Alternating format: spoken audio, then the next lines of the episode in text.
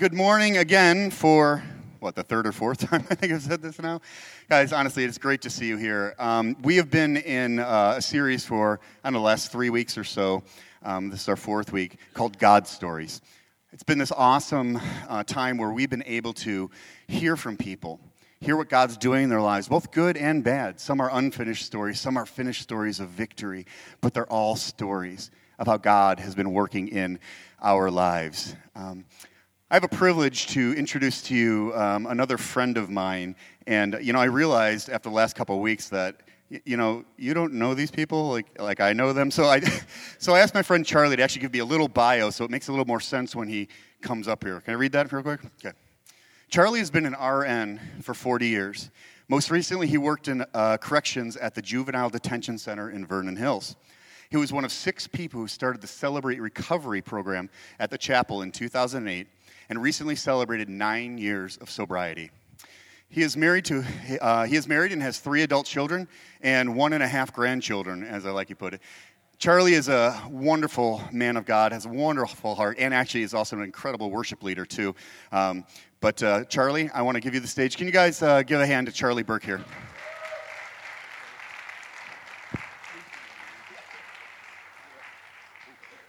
I got the green light. Is that working? Can you hear me? That sounds so weird to hear your voice like magnified like that. Thanks, Mark. Um, I used to be part of a worship team with Mark and Stacy, and it was the early part of my recovery when I just was coming back from a, a two-year drug phase, and so I was new to recovery. I was new to uh, some parts of Christianity, and I wanted to sing with the choir at the chapel, and I think Mark took pity on me and gave me a chance to be part of it, and I'm very grateful for that. my name is Charlie, as we just said. I'm a grateful believer in Jesus Christ who struggles with addiction and adultery. Um, I like to say that I grew up in the CIA. Now, that stands for Catholic, Irish, and Alcoholic, despite what you may think. Um, let me just tell you a little bit about Celebrate Recovery first. It's a Christ centered 12 step recovery program. And the way it was so nice for me and what I really liked about it the most was when I had gone through AA and rehab several times. And what I discovered was you can't really go to an AA meeting and talk about Jesus or have someone pray with you. It just doesn't go over very well. And it's hard to go to church and pull a brother inside and say, you know what, I'm really dying for some cocaine right now so there was a there was a dichotomy in my recovery. I had my recovery over here and my Christianity over here. And what I really really love about Celebrate Recovery is it takes your recovery and your addiction issues and your Christianity and it brings them together. So you can go to a Celebrate Recovery meeting and talk to your brother about Jesus and pray with him, and at the same time talk to him about the struggles you're having with whatever addiction that you're wrestling with. Um, the other nice thing about Celebrate Recovery is it's just more than alcohol and drugs. Uh, Celebrate Recovery reaches out to overeaters. It reaches out to people in depression, men who struggle with pornography, and people who struggle with codependency. So it's a complete recovery program. Has anybody here heard of Celebrate Recovery? A few, okay, great. Um, if you're interested, you can Google it, Celebrate Recovery, and it will tell you where the local meetings are. But it's a fantastic program. It addresses people with hurts, habits, and hangups. And don't we all have some of that in our lives? A hurt from maybe a child wound, a habit, maybe it's drugs, addiction, uh, working too much, Facebook addiction, social media addictions, anything we can use to run away from God. And it brings all those things together. So that was a huge part of my recovery.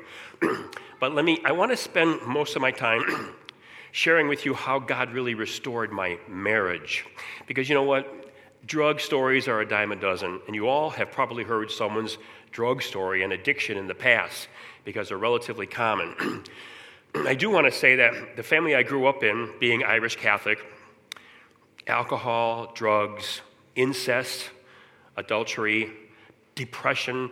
That was the environment that I grew up in. So I entered adulthood having no idea what really love was.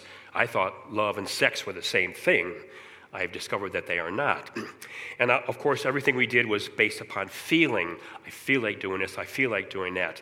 I feel like maintaining a commitment, or I don't feel like honoring a vow.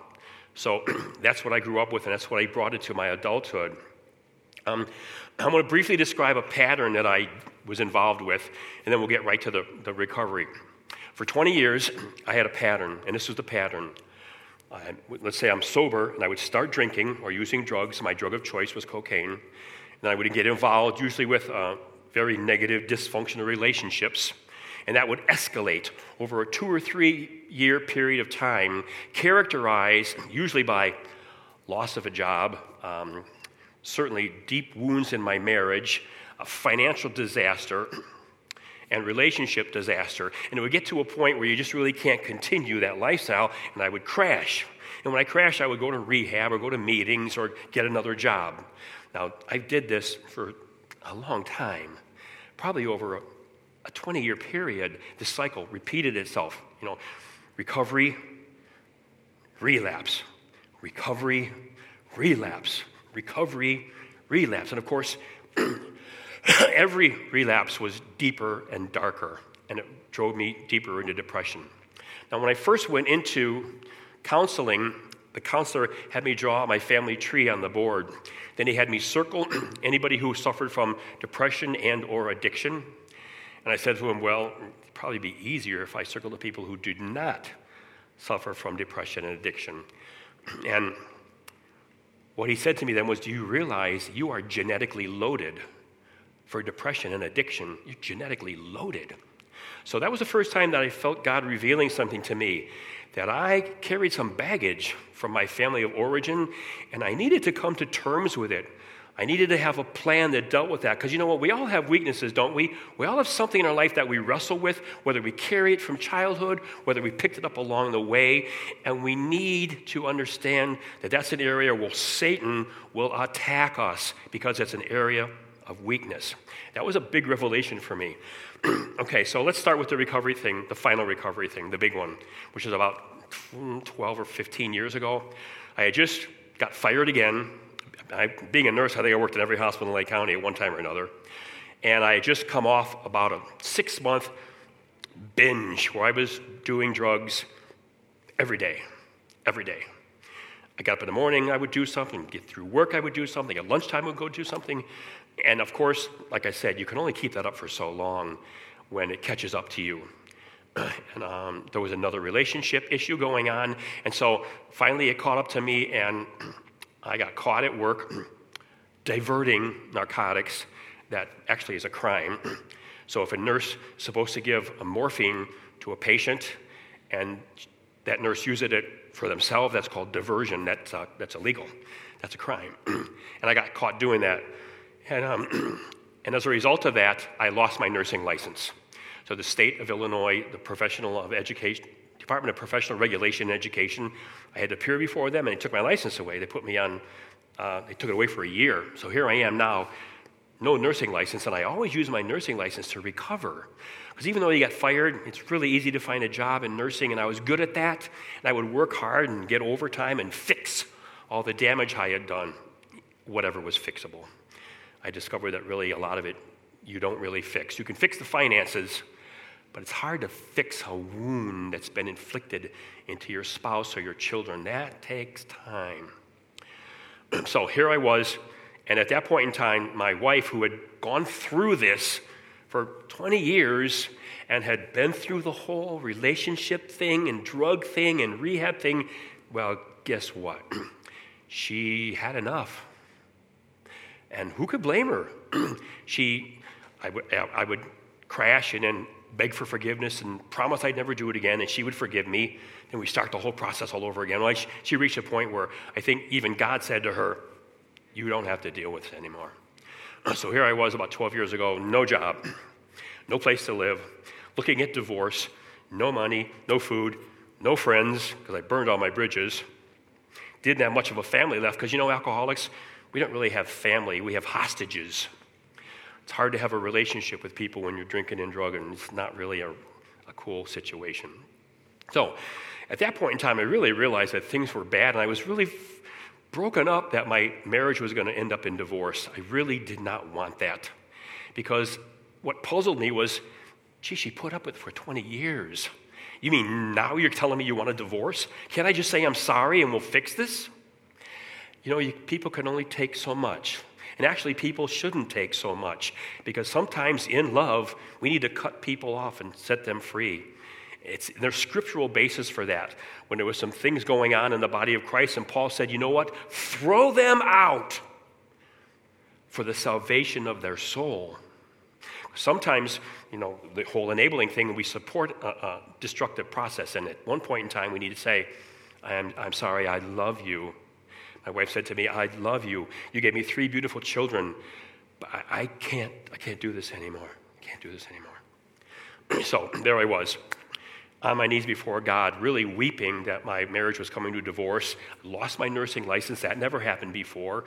So you see, every time you every time you relapse, you lose a little bit more. And this time, this relapse, I had lost everything: nursing license, my wife, my relationship with my children was, as you can imagine, tentative at best. Uh, I have a daughter who didn't speak to me for one year a year. She was so wounded by all that was going on. A year. Um, that we've passed that year, thank God, and uh, we're back on terms now. Um, so it was a bad point. So on my knees, telling God, I'm really, God, here's what I said God, I looks like there's no other solution now. I am headed for divorce. It seems to be the only option. Now, there's been times in my life when I really felt like God spoke to me, and this was one of them. Not that I heard a voice, it was just a sense of his presence and a message coming through that said to me, No, divorce is not your only option. I can fix this. But first, you and I have to get back on the same page because you're far away from me, wandering out in the desert, and I can't do anything with your marriage until I get together with you and, and correct what's going on with you. So he literally had to ask me to put my marriage aside because I would want to try and run and fix it. And that was not working because I would all do the wrong things. So God said, You leave Pam and the kids right over here, and you come with me, and we're going to talk a little bit. so that was the beginning of a process because, you know, there's a scripture in, in Romans that says, uh, be ye transformed by the renewing of your mind. Do not conform to the ways of the world, but be ye transformed by the renewing of your mind. And I needed a total thinking makeover. My, I was extremely selfish, self centered, hedonistic, narcissistic, and I cared about nothing else but Charlie. That's how I ran my life. Get out of my way. It didn't matter to me that my wife had to go to a food pantry to get food for our children as long as I had money for my little fun activities. I didn't care. That's her problem. So here I was now, really at the lowest point in my life. So, how does God do that? When God says, I'm going to fix your marriage, how does He do that?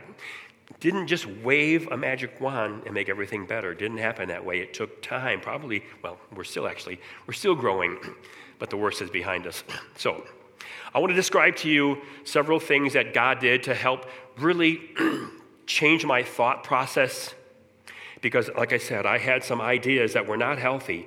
And you all know people, I'm sure, in your life that are just kind of a little bit goofy with their ideas, yes? How do you change that when those thoughts are so deeply ingrained? Those attitudes become part of who we are. How do you reverse that? Some people go to counseling. Maybe it works, maybe it doesn't. Some people go to prayer. Some people go to church. God can do that. And when He does it, believe me, it's a total makeover. Talk about flipping a house. He flipped me spiritually. okay, and here's what he did. I'm going to describe several situations because what he did was he, he used obnoxious people to act as mirrors for my behavior. He held up like a mirror. If you hold up a mirror and you see yourself, oh my gosh, there's a pimple. Oh, there's a thing over there. God did that through people in my life. And here's how it worked. So my wife had pretty much kicked me out and I had a place to li- I needed to find a place to live and get a job. So I got my nursing license back, and the first, the only place I could find a job was Lake County Jail. Because a lot of hospitals will not hire you as a nurse if you're on probation. And even though I got my license back, I was on probation for a year and had to do, you know, drug screens, uh, random drug screens. So I, wasn't, I was having trouble finding a job until someone told me, go to the jail, they're desperate. so I went to the jail, and I figured I really need to be honest with this guy because you can go into the website for the Department of Education and look up someone's license and tell if they've been disciplined. And if you click that, it'll even give you more details. So I went into the jail really, and I met with this guy and said, Look, I'm a recovering drug addict. I just got my license back. I'm trying to get my my life together. If, if you hire me, I will give you 100 to 10%. I will work any shift, any holiday, any weekend. And he gave me a chance. Uh, name's Dave. He's a good friend of mine now. so, what started happening at the jail was I ran into people that were in jail because of their destructive behavior. A lot of alcoholics, a lot of drug addicts in jail.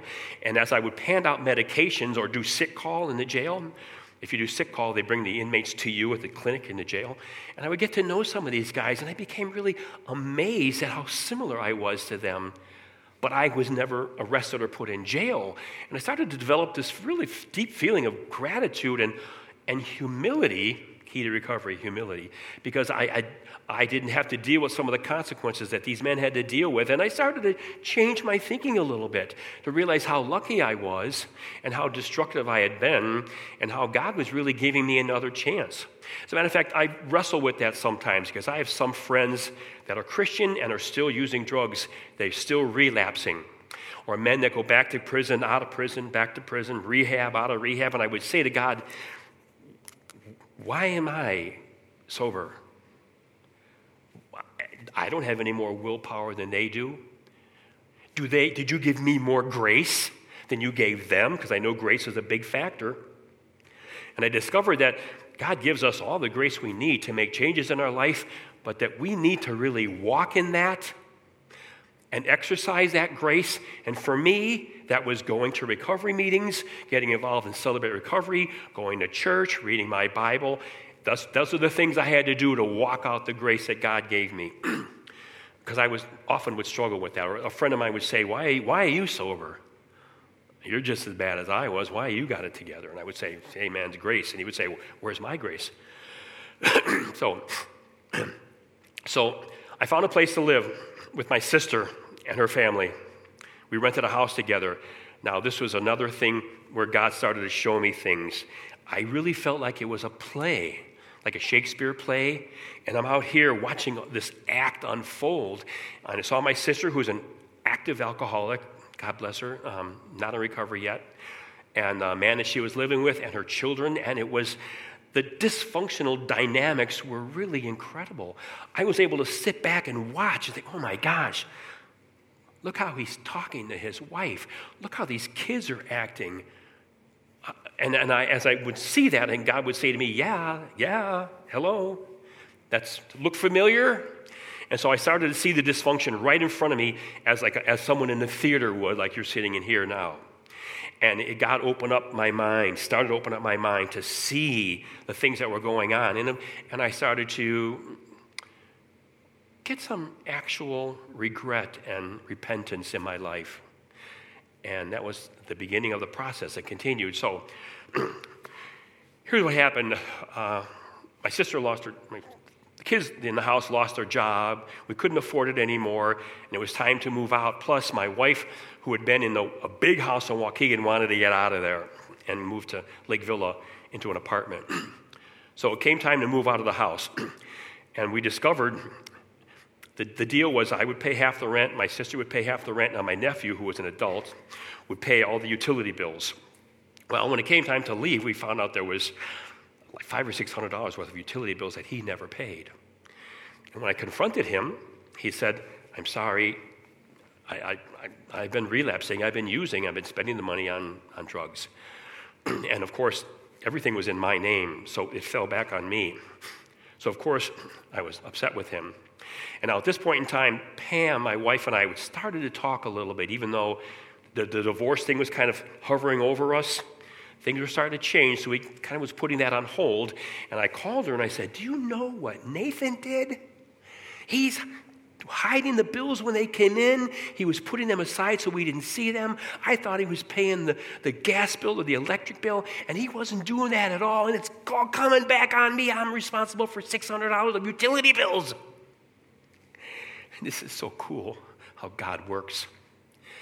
What do you think my wife said? she said, Do you know how many credit card accounts you had that I did not know about? Do you know how many times a bill would come in the mail that you were not able to intercept? And I got it and opened it, and it was like for $1,200 or $1,000 when I was struggling to keep things together. Do you know how many times you were supposed to pay some bills and you ran off and used it on drugs? And I'm like, oh my gosh. Now, did I know that I was doing that stuff? Well, of course I did. I'm not stupid. I just didn't care. I didn't care. I wanted what I wanted. I didn't care what they had or didn't have. But here I am on the other side of the coin now. The reverse has taken place, and now I'm the recipient of the bill instead of the perpetrator. And I got a brief glimpse into what I had put my wife through. And a little thing went off of my head from God who just said, You wanted me to fix this? Well, I got to show you what's going on. And that was a bit of a healing because I was able to say to her, Man, that's, that's, uh, I did that. I did that, didn't I? I did do that, didn't I? I did put us in financial ruin several times. Wow, I'm, I'm, I'm, I really feel bad about that. Now, I had said I was sorry a million times to my wife for everything you can think of. Come home drunk. Yeah, I'm sorry. Okay, what's for dinner? Well, how's that for an apology, right? I'm sorry, what's for dinner? That has about as much meaning as, as, uh, as I don't know what. Not much, that's for sure. So, so you can see God starting to show me, first in the jail system and now through my own family. Okay, so she wanted out of the house in Waukegan. I said, fine. I went and we found an apartment in Lake Villa that overlooks Deep Lake. It was beautiful. We moved her into the apartment in Lake Villa. We really weren't ready to get back together yet. So I came back to the house in Waukegan, a big house in Waukegan. A big, big house. Lots and lots of. So here I am in this house, four bedroom house with a basement and a big backyard. And I once again, I started communicating with God. I said, Hey, God, Father, Lord, what am I supposed to do with this big house with four bedrooms? And what do you think he said? He said, I want you to open up your home to men in recovery. I'm like, wow, wow. Are you sure that's what you want me to do? so I did. I got the word out to people at the chapel and to people in AA and Celebrate Recovery. And I said, hey, I got some rooms. I'm looking for guys. I do have some requirements. Number one, they're serious about recovery. Number two, they have a relationship with Jesus Christ. And number three, they're willing to contribute in whatever way they can. I didn't say you have to pay 200 a month or 300 or 50. I just said contribute. And, I, and God said, I will, I will make it work. So I had to trust Him. Trust. I had to trust Him. It's something I, we wrestled with when I was growing up. The three rules in a dysfunctional family are don't talk, don't trust, and don't feel. So I had some trust things going on. So I think in a two year period, about 12 people came through the house. and here's how God developed this whole concept of the mirror thing. First guy, Greg, great guy. I love him to death. I discovered that he was hiding liquor bottles all over the place. I would find some in the garage, in the shed. He had one under the sink in the downstairs bathroom. so I had to confront him. And I said, Hey, Greg, come on, man. We're, we're trying to stay sober here. We're trying, to, we're trying to get our act together. You're my brother in recovery. I, I, I can't let you do this. it's a threat to the sobriety of everybody else in this house. And it's got to stop. You can't do it. it tells me that you're sneaking, you're hiding, you're lying. And, you know, recovery is based heavily on honesty. The AA Big Book says in the, in the first chapter, it says, Those who do not recover are those that who do not have the ability to be honest. So, honesty and humility are big in recovery. So, you know, he promised not to do it again, and here it was a chance for me to share with Pam. So I called Pam and I said, Honey, do you know what Greg's doing? He's got bottles over here, he's got bottles over there. And you know what's coming, right? She's just listening to me. She said, Yeah. Did he hide anything in the attic where you used to put it? Oh, uh, no, I didn't check the attic. Did he hide anything in the ceiling tiles of the basement where you, you put your cocaine? Did he do any of that? So obviously you can see what God's doing. I'm like, okay, okay, okay, okay, I get it. And it was another revelation, and it was another, it was another strengthening of our wounded relationship because we're being honest now. She's honestly confronting me. I had a revelation from God, and we were able to look at it, and I was able to say, wow, I, man, was I uh, really jerk back then, wasn't I? So a little healing took place in the marriage, just like it did when I talked about the money thing. So we're starting to heal a little bit now. okay, next big event. I kind of put the divorce thing on hold because we found out that our daughter was getting married. Because, you know, bad time to get divorced right before your daughter gets married. um, so we put that on hold, and that was, that was such a God thing. so we fly out to Washington, D.C. together, in the same plane sitting next to each other. We even shared the hotel that, for a couple days. And it came time to the rehearsal dinner, right? Now, my relationship with my children was not the best. They knew what I had done, they knew how I had hurt their mother, so it was guarded. My oldest son even said to me once, Dad, what, what, now my oldest son, who was 22, 23 at the time, came to me and said, Dad, what, what are you doing? What are you, what are you doing? Now, I thought the father was supposed to say that to the son. What are you doing? Get your act together. But this is the son saying to the father, Dad, what, what are you doing? so my relationship with my children was not the best. I will tell you today that my relationship with my children is incredible. It's fantastic. And that's another God story. Maybe next week. so we go to DC. We're at the rehearsal thing, right, where you got to practice walking down the aisle. And I walked my daughter down the aisle. She was cool with me doing that. now, since I really wasn't that much a part of her life because of my life choices, I didn't really know the guy she was marrying. I met him once. I couldn't even remember his name. I had to ask my wife, What's, what, is it? what does he go by? DA? Okay, okay, cool. So I walked down the aisle in the rehearsal, and I gave, who gives this hand to marry this guy? And you know how that works. And uh, I handed her off to my future son in law. And I went back and I sat down and I thought, you know, does this guy have any idea what I'm giving him? Does he have a clue that this is my daughter, my firstborn daughter? Does he know in any way whatsoever what she means to me, how precious she is to me, how much I love her? this is my daughter. I'm giving this guy my daughter. Does he get that? and as I stand here before you, God whispered in my ear and he said, Yeah, I did the same thing with you. I gave you my daughter. I gave you my princess to have and to hold and to love and to cherish. And you really didn't do a very good job. Now, it was not a voice of condemnation. It was not like he was spanking me or yelling at me, you bad boy. It was a sweet, gentle conviction. It wasn't angry or condemning or judgmental. It was just God saying to me, Hey, Charlie, I gave you my daughter, my precious daughter, to have and to hold. And you know what? You kind of kind of dropped the ball. so, wow, wow.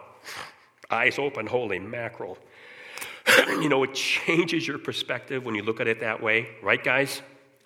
When you understand that your spouse was originally God's daughter and that He gave her to you as a gift, and went, wow.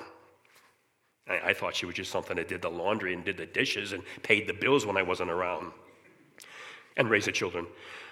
that was a, I don't know what you would call that, a, a revelation, a God moment. Why did I not know that before? I don't know. I watched the way, you know, the men in my family treat women. So I didn't understand that concept. But that was a huge thing for me. so I realized that I really had no concept of, of what God's idea for marriage was. So when we got back from the wedding, and I hooked up with some guys from Celebrate Recovery. We read a couple of books together. The first one we read was John Piper's book called This Momentary Marriage. Anybody hear of that? This Momentary Marriage? he talked about marriage. What is marriage? Hang on, excuse me a minute. It's a covenant. It's a vow that you take that you expect to be honored. and here's the thing it is a reflection of Christ's relationship with the church.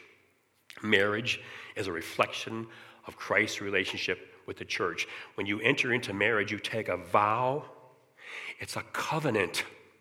It's not a passing fancy. It's not something that I'll do for a couple of years till I, till I feel like I could do something different. There's no such thing as a starter marriage.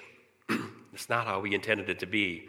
And see, these are new things for me. I know that sounds weird, but I had a really dysfunctional thought process, and God had to reverse all that. That's one of the things He did. So I really started to see how I had things really totally backwards. Okay, a couple more things. Back at the house, one of the guys, excuse me, who had a long history of cocaine abuse, so I really kind of loved this guy because he's my brother, disappeared one day for like a day and a half. We, we didn't know what happened. I thought maybe he ran off, he got a job, he got tired, he just, but I, I figured he probably went on a binge. Because if you get involved in a binge with certain drugs, you can disappear for days.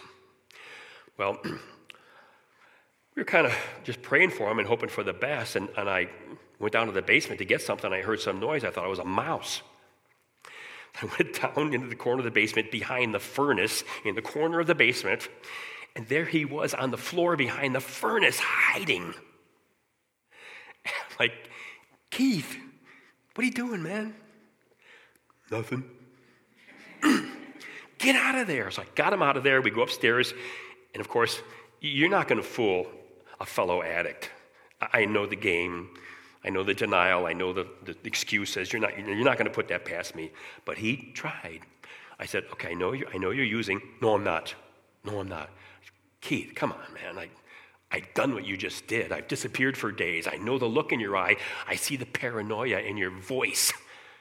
No, no, you're wrong. You're wrong. He just would not admit to me what he was doing. He just wouldn't. And I, I, I, I felt wounded. Can I use that word, wounded? Because this guy's my brother in Christ. He's my, my brother in recovery. I love this guy. I shook him. Keith, man, you're my brother. I love you, man. What, what are you doing? I, I can't help you if you don't tell me the truth. We have no relationship without the truth. We have nothing to base trust on without truth and honesty. You, see where this is going, right? I can't help. Come on, man. Be, and he, he could, he just couldn't. He just couldn't. So we just kind of let it go for a while. So, of course, um, gee, I called Pam. Honey, do you know what Keith just did to me? And to describe the whole thing. And as I'm describing this, the Holy Spirit is kind of nudging me and I'm realizing as I'm telling her the story that that's exactly what I did for years. Years. And so at the end of the story, I didn't wait for her to say anything. I just said, didn't, Did you know that I lied to you all the time? I mean, was that evident? Did you know that? Because how could we have a relationship if I was never honest and you could, if you're not honest, there's no trust. What do you have if you don't have honesty and you don't have trust? What do you have? Nothing. All relationships are based upon honesty and trust. And we didn't have any of that. So I said to her, Did you, did you know that? Did you know the time I was, I was lying? And she's not stupid. She said, Well, of course I knew. Of course I knew. And I said, Wait a minute. What are you doing here? Why, why are you still here? Why are you still with me? Why are we still married if we have no trust, no honesty, but a relationship that's just a joke filled with deceit and lies and unfaithfulness? And the next thing that she said was a revelation from God. She said, Because I took a vow I took a vow before my God and my family that I would honor you and love you and cherish you in sickness and in health, in the good times and the bad times, till death do us part. I can't tell you what a concept that was. I'm like, are you, are you kidding me? You stayed because of a vow you took? Vows didn't mean anything to me. I didn't keep any vows or covenants. She stayed because she took a vow. And I, once again, God, in his amazing way to speak to our spirit, said to me, Hey, you wanted to know what marriage is like? You want to know what love is really like? There it is, standing right in front of you.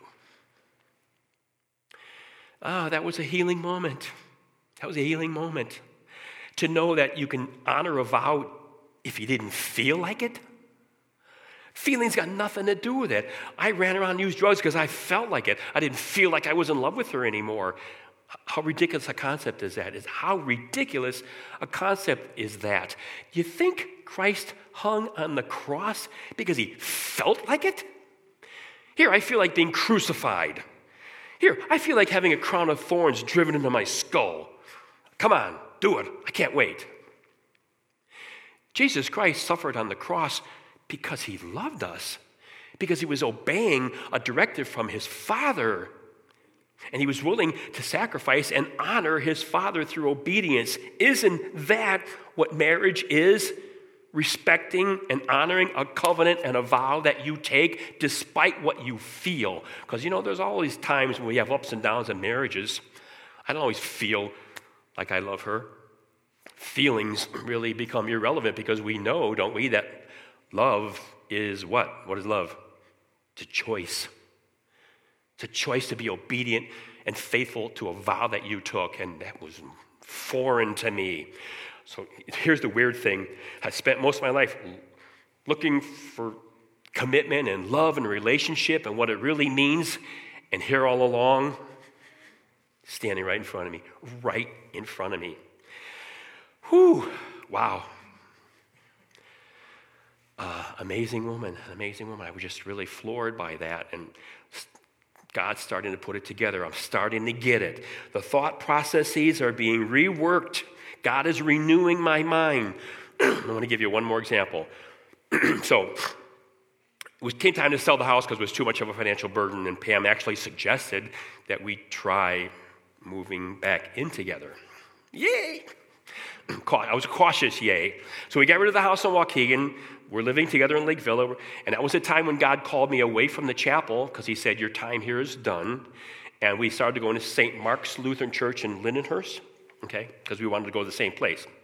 Okay, so we're studying, we're going to the adult Bible class. And we're studying this book called Sacred Marriage. Anybody read Sacred Marriage? Okay, that's okay.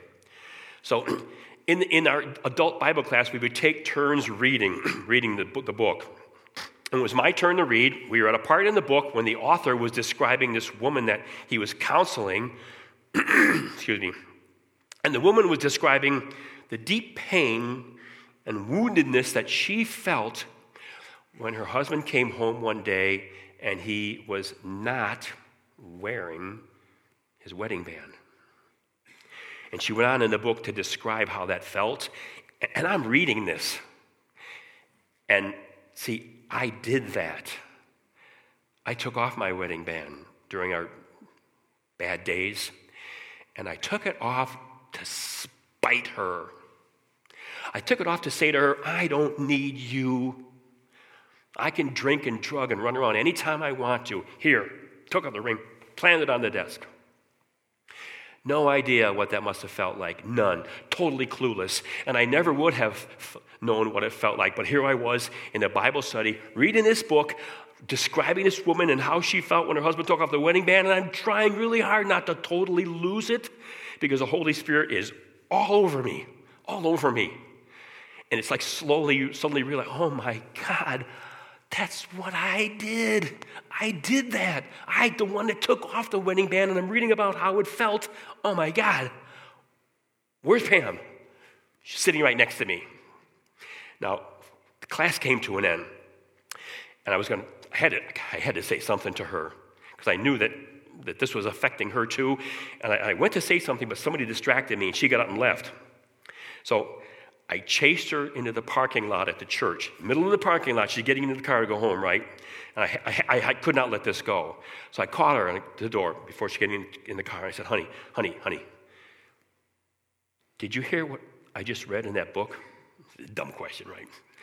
Did you hear the story that I just read in there about the woman whose husband took off the wedding band and how much that hurt?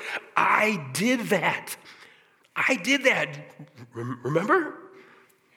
Remember? Yeah, remember. And she said, Well, of course I remember. I said, Is, is that how it felt? Is that how it felt? What that woman felt, what I just read? Is that, did it really, does it hurt that much? Were you that wounded? She could hardly speak. Wounded? Yeah. We're, we're both re, like in tears now in the parking lot of the church with the Holy Spirit. Oh my God, thank you, the Holy Spirit all over us. And I just, could, all I could say was, I, I, I, I'm so sorry. I had no, I had no idea. See, God was putting me in touch with her wound. He was moving that little wound aside and saying, Hey, Charlie, come here. Take a this. Take a look at this. See this wound right here on her heart? She got that when you took the wedding band off. And let me tell you something. You can apologize till the cows come home and say you're sorry for this and for that. But it has a whole new meaning when God puts you in touch with the pain that you caused someone that you love. And it was certainly reflected in my apology. I just didn't blow it off and say, oh, hey, sorry about the ring thing. no, I had a clear vision of what happened, and we're now we're, we're in the parking lot. I just I will never again in my life take this off, ring off my finger. You will bury me with this ring on my finger. I, I am so so so sorry. And we embraced in the parking lot, probably crying. I was crying with people walking around, probably looking at what are this crazy couple doing. And right, right there on a spot in the parking lot on a Sunday morning, God closed that marital wound a little further. So, see what he did? He took the circumstances of every everyday life and he used them to bring healing and to change my mind because my mind needed a revolution. That's why one of the steps I really love with AA is step 11, which says, we sought through prayer and meditation to improve our conscious contact with God, praying only for knowledge of His will for us and the power to carry that out. That was my prayer every day in the early days of recovery. Every day I'd get up and say, God, what do you got for today? What's going on today? I'm yours. This is not the Charlie Birth method. This is your method. What do you want to do today? And I really, I really meant that prayer. And, and look what God did. He brought situations and people, sometimes obnoxious people, into my life to act as mirrors to show me my behavior. And then He gently and softly, as only He could do, helped me down when I was crashing, pick, pick me up when I was crashing, took my hand and say, Here, I, just, I want to show you something that's been happening with your marriage it's going to be ugly. Just hang on a second. I want you to take a look at this. We'll get through it together. And that, I'm telling you, I, I, healing took place at that moment in that parking lot.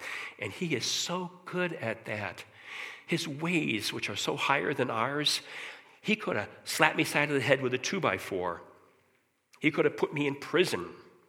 He could have had me involved in a car accident, but He didn't. He gently and respectfully and with great care and love walked me through a healing process that I am so grateful for today. Would you say that my wife's pretty incredible? Would you stand up, honey?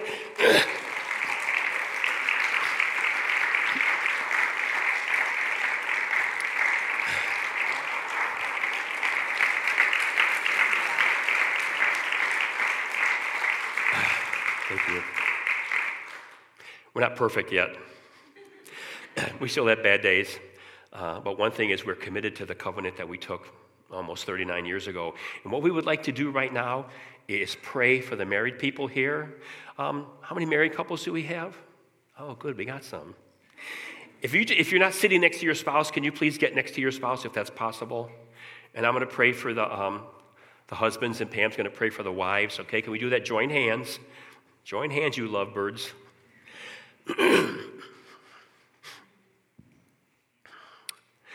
Heavenly Father, I lift up the men in this church. And I ask you to strengthen them, to bless them, to give them the gift of wisdom and knowledge and power so that they may be the leaders of the household where you have placed them, where they can love and honor and cherish the woman, your daughter, that you gave them. And Father, I just thank you for each and every wife is here. Lord, I ask that you would help them to have respect for their husbands, to love, to honor, to cherish them to know what a gem that they have in their lives. And Father, help them to grow together as one. One in you, Father. We thank you and we praise you for the gift of marriage. Amen. You may now kiss the bride. Guys, can we uh, thank Charlie and Pam one more time?